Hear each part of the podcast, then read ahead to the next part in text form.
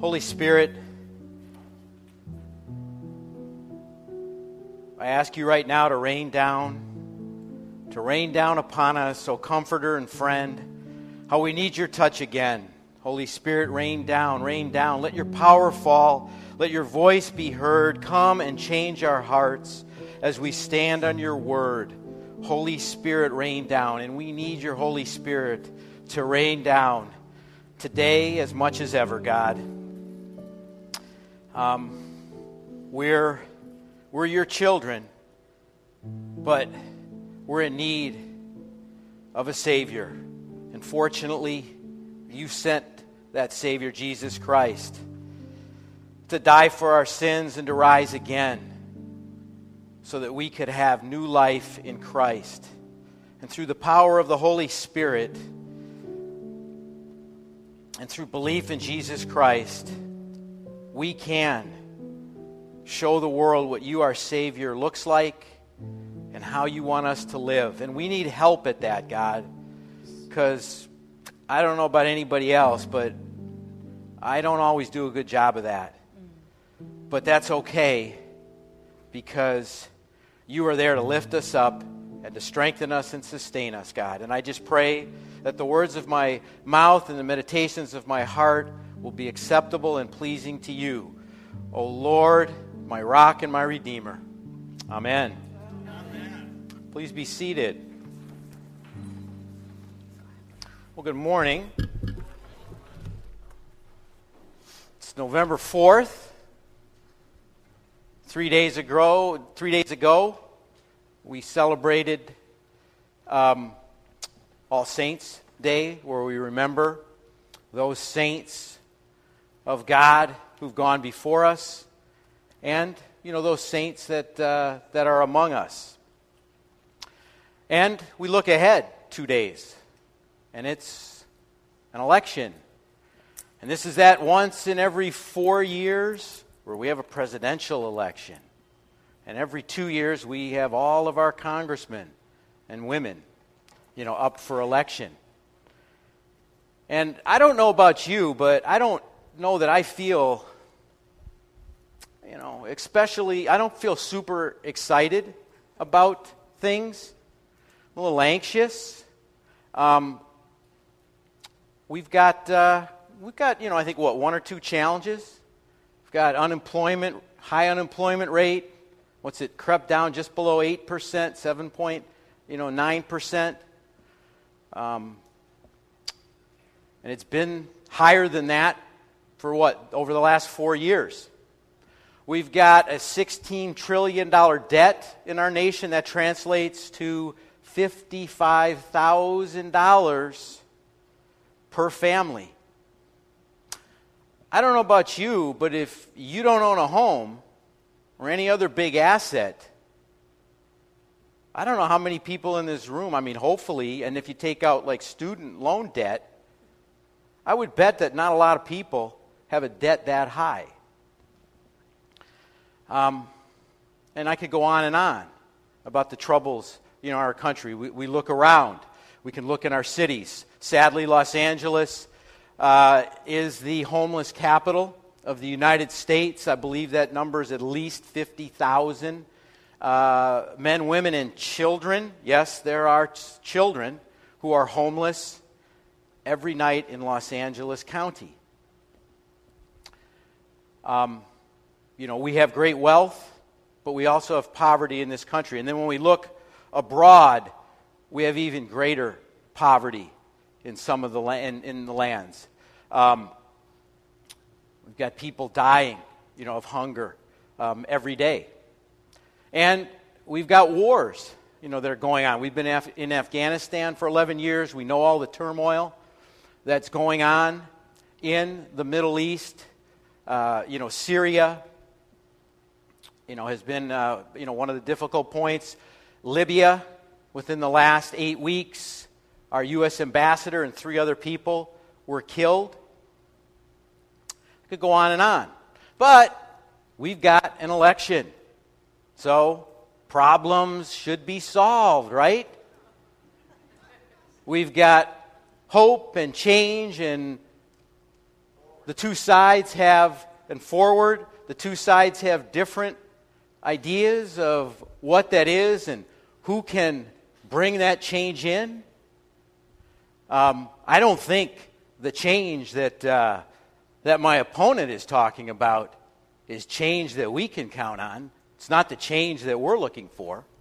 Um, you know, and then while, you know, the president and his opponent, you know, aren't probably scoring, I don't think either of them are over, they're not much above fifty percent on a favorable rating, those men and women in Congress are even less popular. Maybe ten, fifteen percent of the people have a favorable rating of them. So, and then the Senate, I don't know what their popularity rating is, but I know they haven't passed a budget in three years. So we got Election Day coming up, and things are going to be looking up, aren't they? Well, let's go to California. Why don't we, huh? Things don't look so good in the U S outside, but California, right? We're this great progressive land that California, all these great ideas come out of and all of that. Aren't we doing well? What do I have here? Am I the only one who's been getting a lot of things in my mailbox? I don't always pick up my mail every day. And when I do, it's like all crumpled up because I got all this stuff in here. This has to have some answers. I got one that tells me how to vote. I won't show that, so I don't want to be seen as uh, as partisan. Well, you all probably, I guess, I don't know whether, I, what, are all the state assembly people up? I saw these guys in the spring. These guys litter. Um, I live in Eagle Rock, and uh, I find these ads kind of interesting. They don't really tell them uh, tell me a lot about what they stand for. But like one opponent goes, who would lie about being endorsed by the Democratic Party? I bet you it's not me who's endorsed this ad. It's my opponent. And then, I like, I like this one. Patients or profits? In lobbyist Luis's case, it's profits. I'll leave off the last name to protect the innocent. And then, see, that was his opponent. The guy who wrote those two ads is this guy in the sunglasses. This isn't his ad. He's on their side. All these evil people and corporate entities that are down there. You know, so I don't know about you, but I don't see a whole lot of answers out there. Now, I don't mean to be a total... you know, total downer and pessimist, but thankfully, that's not the end of the story. That's not all that there is. I mean, I'm looking for someone or some group of people to save the day, to improve the day. I'm sure some of you are too, to improve our country and our world. But the government and our elected officials, they cannot give us what we really need. And the private sector is not enough either. And that's largely what different sides seem to be selling. But regardless of where you stand on things, the answer is out there, friends. And that answer is Jesus Christ. Jesus Christ is the answer to our problems. And he has been for the last two thousand years. Because Jesus Christ has already taken care of things for you, me, and the world through his sacrificial love and death on the cross. The fact that this God, who was with his Father in heaven, would come down to this earth to live amongst us and to live with some of the human constraints that we human beings have while he lived here, while he was God. The one thing that he didn't carry with us is sin. He came down here because he and God his Father loved us so much that Jesus would give his life for us to save us from our sins and to reconcile us to God his Father. And Jesus also brought in his Father's kingdom, the kingdom of God. And that is the party that he wants us to belong to, the party that he wants us to vote with in our hearts and in our minds and in our entire being and all that we are. Because, my friends, the kingdom of God party platform of values is something we need to sign on to, we need to embrace, and we need to live out. And we need to belong to this kingdom of God party, because that is our first calling. It's not wrong, it, nothing inherently wrong with being a Democrat or Republican, libertarian or, or whatever, but you're first and foremost called to be a part of the kingdom of God, and that should influence your thoughts on the political process and on your entire life and this world and your community and your family that you live with and in. And we've been going through the year, the Gospel of Mark. We take, you know, a different gospel every year, and then, you know, during all years we sprinkle in a little bit of John, you know, here and there. And we, we get interrupted on, on some holy days and during some holy seasons. But this year we've been in the Gospel of Mark. And what are the first words of Jesus in Mark's Gospel?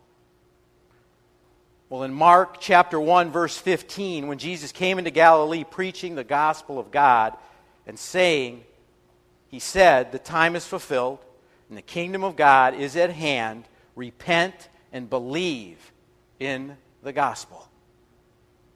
So let's unpack this statement.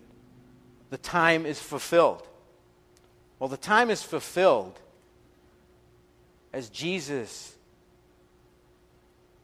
came to earth two thousand years ago, because he is the embodiment of the kingdom of God. He came so that the kingdom of God could be amongst us. And that kingdom of God came in the pers- person and the mission of Jesus Christ.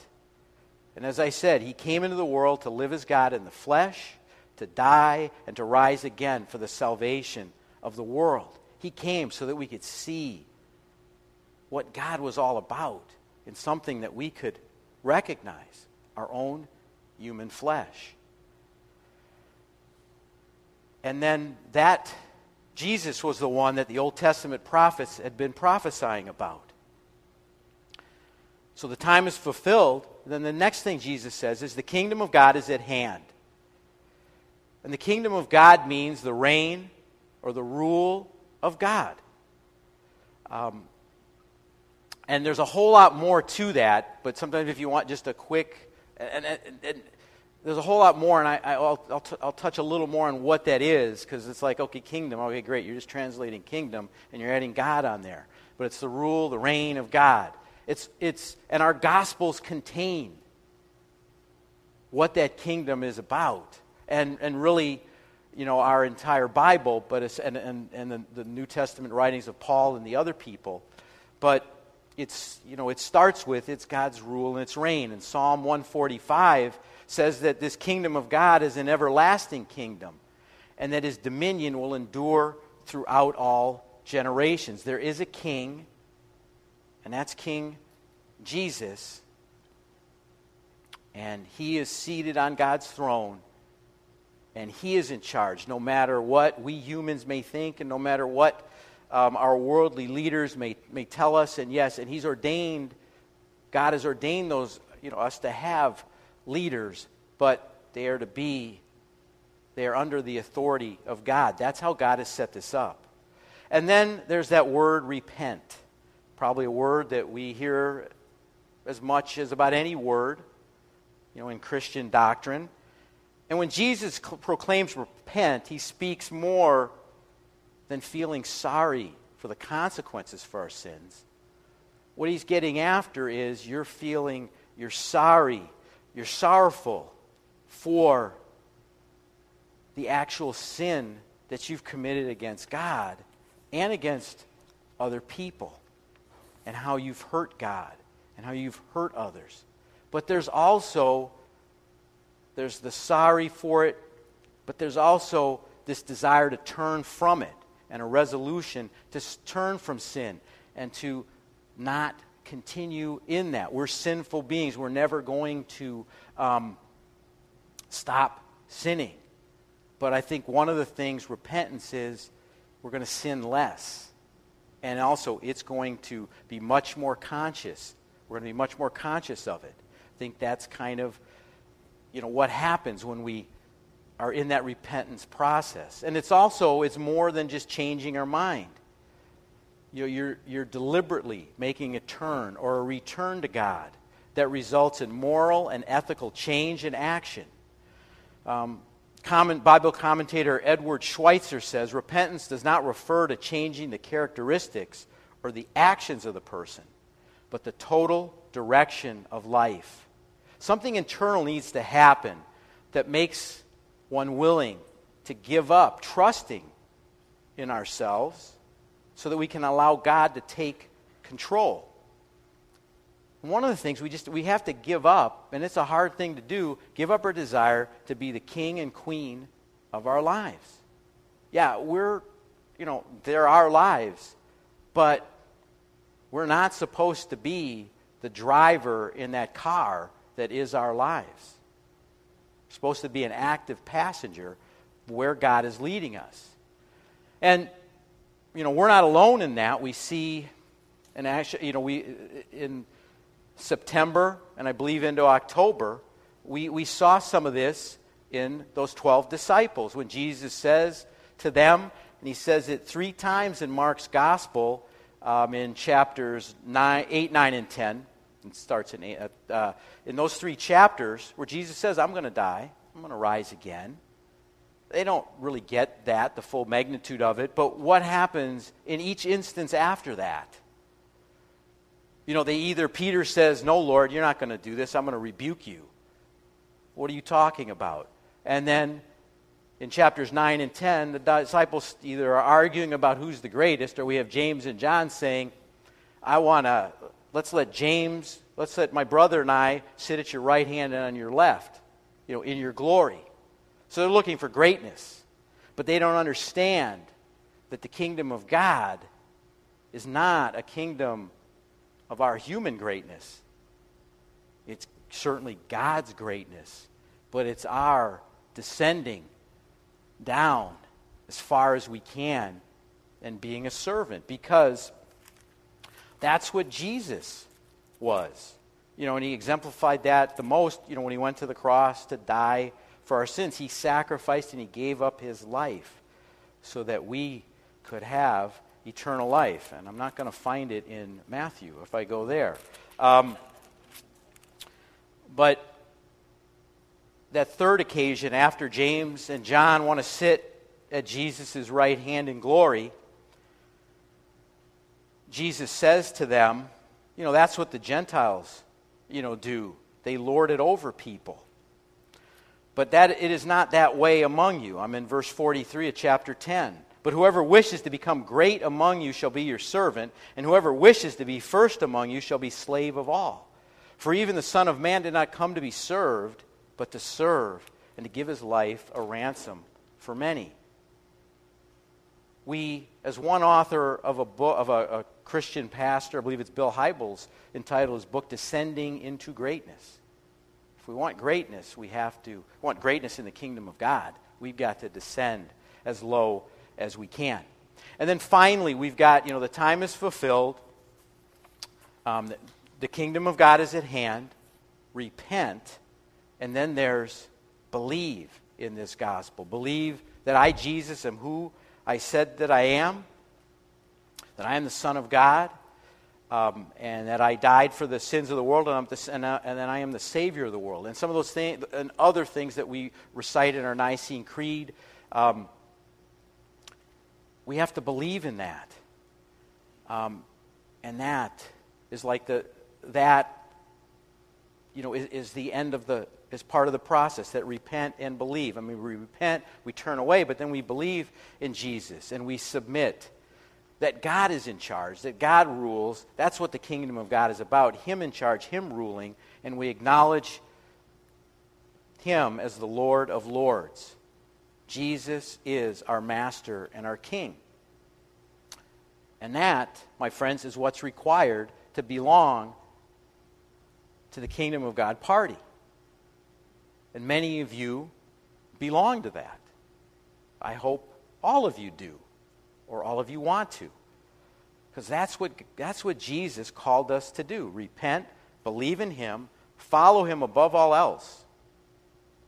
And you're part of the Kingdom of God party. You can look at it another way. You're a disciple of Jesus Christ, and He's got ways that He wants you to live.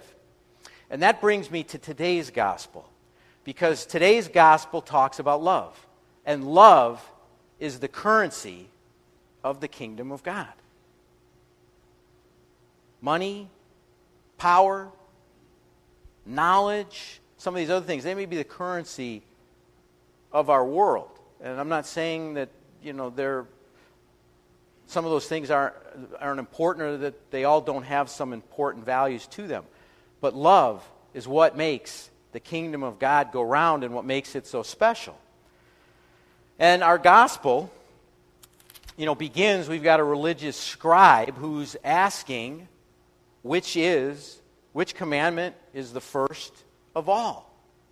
Now, we've seen a lot of bad questions by the Pharisees, or, or questions that, that um, are not friendly to Jesus and are trying to do harm to Jesus. But this is a good question. And because how, there are many commandments in the Torah, the first five books of the Bible. Genesis, Exodus, Leviticus, Numbers, and Deuteronomy. There are six hundred thirteen commandments from God in these five books. And out of those commands, two hundred forty-eight are positive commands, and three hundred sixty-five of them are prohibitions in God's law. So every day, there's a different thing that, that you are not supposed to do. three hundred sixty-five, one for each day of the of the year. I don't know. I mean, well, I don't want to count how many of those I've uh, that I've done, whether I've got a perfect score for the year. But um, there's a lot of them, um, and some were considered to be smaller and some greater. And I think we know there are what ten commandments that seem to take or do take priority, because God put them on two tablets two times. Um, and then, so even there, you know, Jesus, and that's what I think of most when Jesus kind of says, what is the greatest commandment? But what the scribe wants to know, it's not, he doesn't ask so that, well, I know which ones I have to obey and which ones I don't. He wants to know, what's, what's the underlying basis for all these law and commandments? If I can get that, I could do a whole lot better job of keeping the commandments. And same with, you know, those ten. They really break down into, you know, Jesus breaks them down into two main components. And He says these are the two great commandments. So He answers first, which is the most important commandment, and He quotes Deuteronomy chapter six, verses four to five. And that first one is, Hear, O Israel, the Lord our God is one Lord, and you shall love the Lord your God with all your heart, and with all your soul, and with all your mind, and with all your strength. But Jesus gives them, you know, a second scoop of ice cream for free on that single cone that you bought. He says, you shall love your neighbor as yourself. There's no other commandment greater than these two. And in the loving your neighbor as yourself, He's quoting Leviticus chapter nineteen, verse eighteen. So in this statement to this scribe, Jesus is giving a five-pronged command to love. Love, the, love God with all your heart, soul, mind, and strength, and then love our neighbor as ourselves. So let's take a look at some of these. And, and I kind of think, don't know whether this is correct, but you know, you can think about it. I think there's, in, in some aspects, or at least certainly the first one, there's kind of a first place that I think it's really important to start. Not that, you know, we're not, not that they all aren't going to be involved, and the mind certainly, you know, is, but the heart. Because if your heart is full of love for God, I think some of these other things are going to come a little more naturally, and you're going to be a little, that's going to be some of the motivation and the spark that does it. Because that heart, it's it's the center, you know, of our being and, you know, who we are. And it's it, the heart controls our feelings, our emotions, our desires, our passions. Love must start here. Although love within us, it starts here. As we know, it starts with God. Because God is love. And because of the love that God has shown for us in creating us, in giving us this wonderful world and this creation and all the things that we see, family and friends and loved ones and all of that, and then most importantly, giving us Jesus Christ and giving him up for us. That is where our ability and desire to love starts. And Jesus kind of puts it this way in Matthew chapter six, verse twenty-one, in the middle of the Sermon on the Mount, when he says, "Where your treasure is, there will be your heart." And that treasure that God wants in your heart is him. God wants to be your treasure treasure chest. And I'm sure that many of you, you know, have testimonies of how God has worked in your heart to soften your heart, to fill it more with love. And we need those. We need those in, those things in our lives. We need God to do work in our lives. And we also need to hear um, and share that with, with other people, because it can be encouraging and you never know how it's going to touch.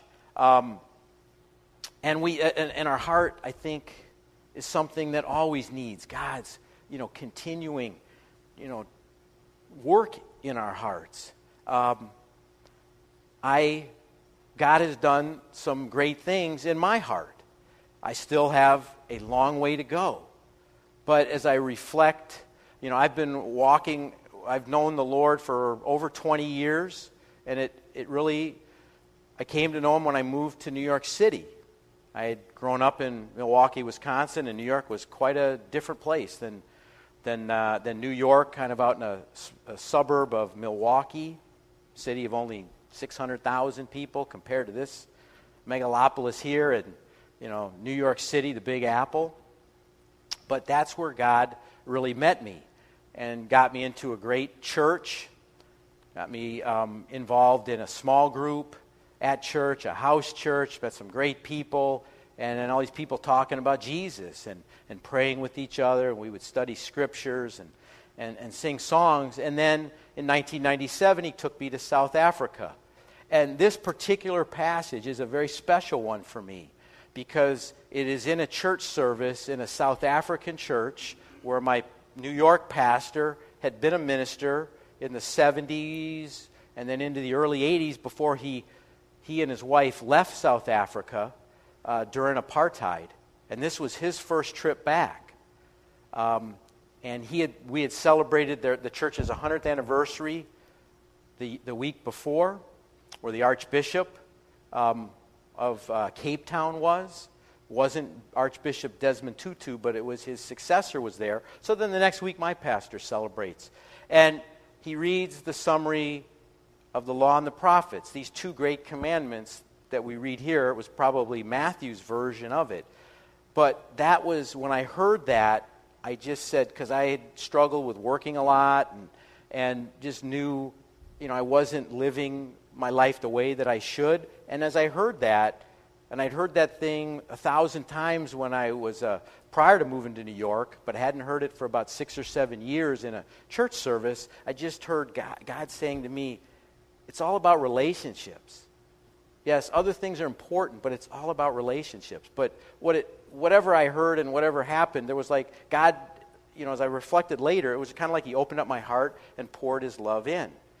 Um, and he's done some other things, but and you know, I, it blows me away that I'm standing here before you today as I reflect after uh, the wedding of Father Jose's daughter yesterday, you know, and I was blessed to be able to, to celebrate that. It just blows my mind, you know, how he's brought me to this point to stand before you. But it started with that church service experience. Um, and I know that some of you have some great testimonies of how God has worked in your heart to open it up. And, and, and I just pray, and I need more of that, because there's still this heart, you know, has got growth that needs to happen. So we love God with our heart. We love Him with all our soul. It's all our heart. It's all our soul. And that soul is kind of the power source. So the, the heart is there that moves us to act and to think and kind of, you, you know, motivates what we do. And then there's, he says, love God with all our mind. I don't know about you, but this mind can get kind of active and maybe not be thinking about the things it should be thinking on. And we've got to get our hands around that mind as much as we can and focus on God. That's what he's saying. Love God with all of our mind. And then, so we've got our heart, our soul, our mind, and then we've got our strength, and that can refer to our body, our physical capacities, can also refer, you know, to our possessions. So we pull all that together, and that's all supposed to be focused on God. So when we've done that, as we're doing that, our ability to love our neighbors as ourselves is going, we're just going to have a greater capacity to do that. Because once again, it starts with God. And that's the most important thing. But God, Jesus has also said it's very important, it's the second great commandment, for you to love your neighbor as yourself. Not anything else. That's any other of these commandments that are written in the five books of the um, first five books of the Bible, but they're all kind of undergirded by these two. You're to love your neighbor as yourself, and that doesn't just include your family, your friends, and your loved ones. It includes whoever you see in need, um, and whoever needs me is my neighbor. And God wants us to act with active compassion and justice. And in the world that we live in, this is a ch- It should be a challenging thing. And it's something that's that's much greater than, than I can put my hands on as I as I think about as I think about it. You know, I think about the um, you know, I work at a homeless rescue mission, but you know, I largely sit inside the office. I mean, I interact, but you know, I, I work more in finance and administration. Um, and then once again, and we sought those of us who went to Honduras in the summer, we saw much greater poverty than what we see here. And we've got folks here from Nigeria and other countries in Africa who I'm sure have seen a much deeper level of poverty than what, you know, what we see here, even though, you know, we do have a lot of poverty and we've had increasing poverty.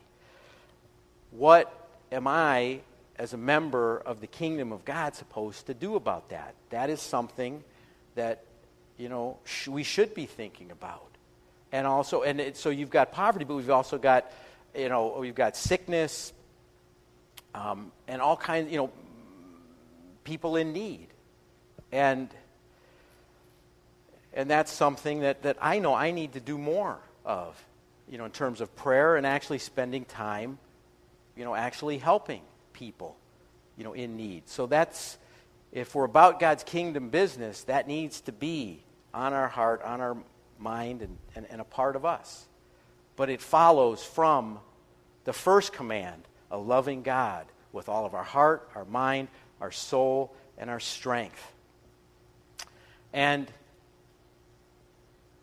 as we do those things, and Jesus' command to do these things, I think some of those those Beatitudes, because we didn't read, we didn't do the All Saints readings this year, but you all remember those, those nice, easy ones to, to do. And, you know, I'm sure you're not like me, that, uh, you know, you're doing all of, all of these are real easy to do and understand. Blessed are the poor in spirit, you know, recognizing our spiritual poverty. Blessed are those who mourn, you know, over sin. Blessed are Are, are the gentle, those who hunger and thirst for righteousness. Jesus' commands to love God and to love our neighbors, ourselves, is how we can reflect these kingdom values that Jesus lays out at the beginning of his Sermon on the Mount and then as he moves into his teaching. That's how we can better reflect those. And our world needs us to reflect those things. Because you're probably not going to see many of these kingdom values in the Democratic or Republican Party platforms that our president and uh, his challenger, you know, are running on. But these values and the life, words, and deeds of Jesus Christ are the only answer for the world's problems today and tomorrow and for the rest of our days. And remember that it is love, love for God with all that we are, and loving our neighbor as ourselves, that are the fuel that runs the kingdom of God agenda that God wants us to be a part of. Amen.